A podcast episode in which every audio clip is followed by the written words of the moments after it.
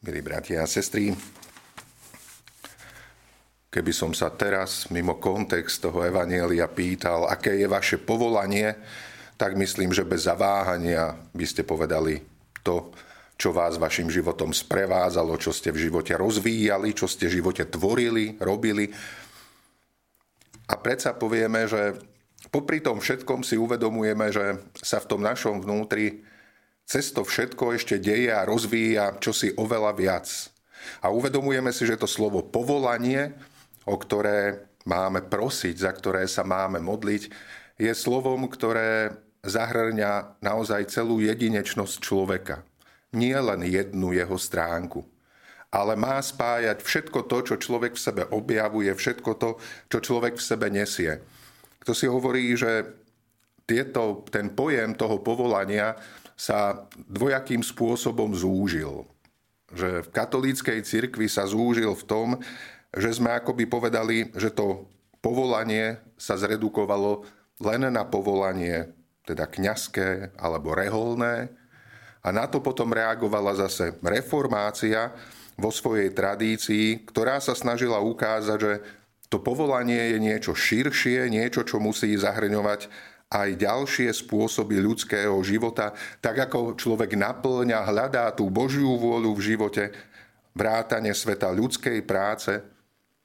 Ale aj tento pohľad postupne tak trochu zosvedčtel a viedlo to k ďalšiemu extrému a to bol ten, že jednoducho to povolanie sa stalo akoby synonymom slova zamestnanie, profesia. A odrazu sa stalo slovom bez akéhokoľvek poukázania na Boha a jeho vôľu. Jednoducho to, čo skrze svoju činnosť, skrze svoju prácu, skrze svoju námahu človek v živote uskutočňuje. A tak bude asi treba vždy na novo premýšľať nad tým, čo to povolanie vlastne v našich životoch znamená.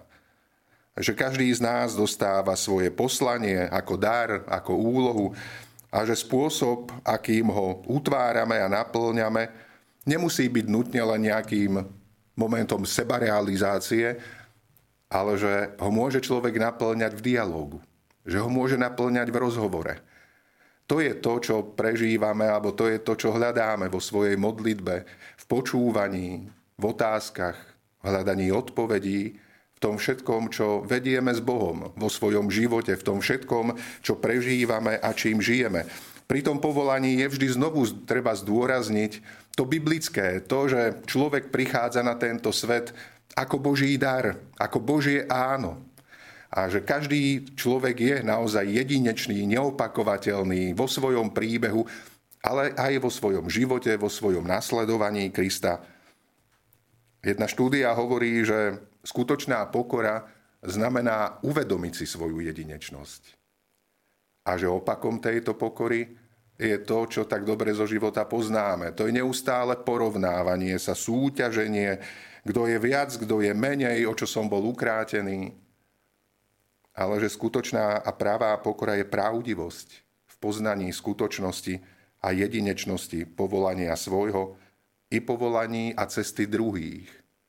Že sa tie cesty nesnažíme za každú cenu porovnávať, posudzovať, hodnotiť, ale že každý z nás na tej svojej ceste uskutočňujeme to, čo v tom dialógu s Bohom poznávame, v tom každodennom rozlišovaní, rozpoznávaní, v tom, že sa snažíme porozumieť znameniam aj tých našich čias a našich životov.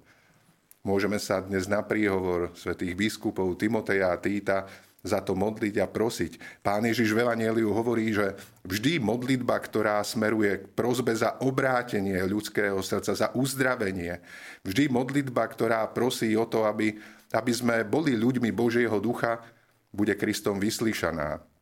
A tuším, svätý Augustín hovorí, že nemusíme sa báť. Tieto naše prozby a túžby Boh vždy vyslyší, len mu nesmieme dávať podmienky, kedy a ako to má urobiť ale máme mu otvoriť každý z nás svoje srdce, svoj priestor života, aby sme v ňom dokázali uskutočniť a naplno prežiť každý z nás to svoje povolanie. Kristus nás posiela všade tam, kam sa sám chystá ísť. Tak aj v ten dnešný deň pripravme mu cestu. Amen. Vypočujte si aj ďalšie zaujímavé podcasty. TV Lux nájdete na deviatich samostatných kanáloch, kde na vás čakajú relácie s pápežom Františkom, kázne, modlitby, prednášky, biblické podcasty, rozhovory, inšpiratívne epizódy na pár minút, svedectvá či podcasty určené pre deti.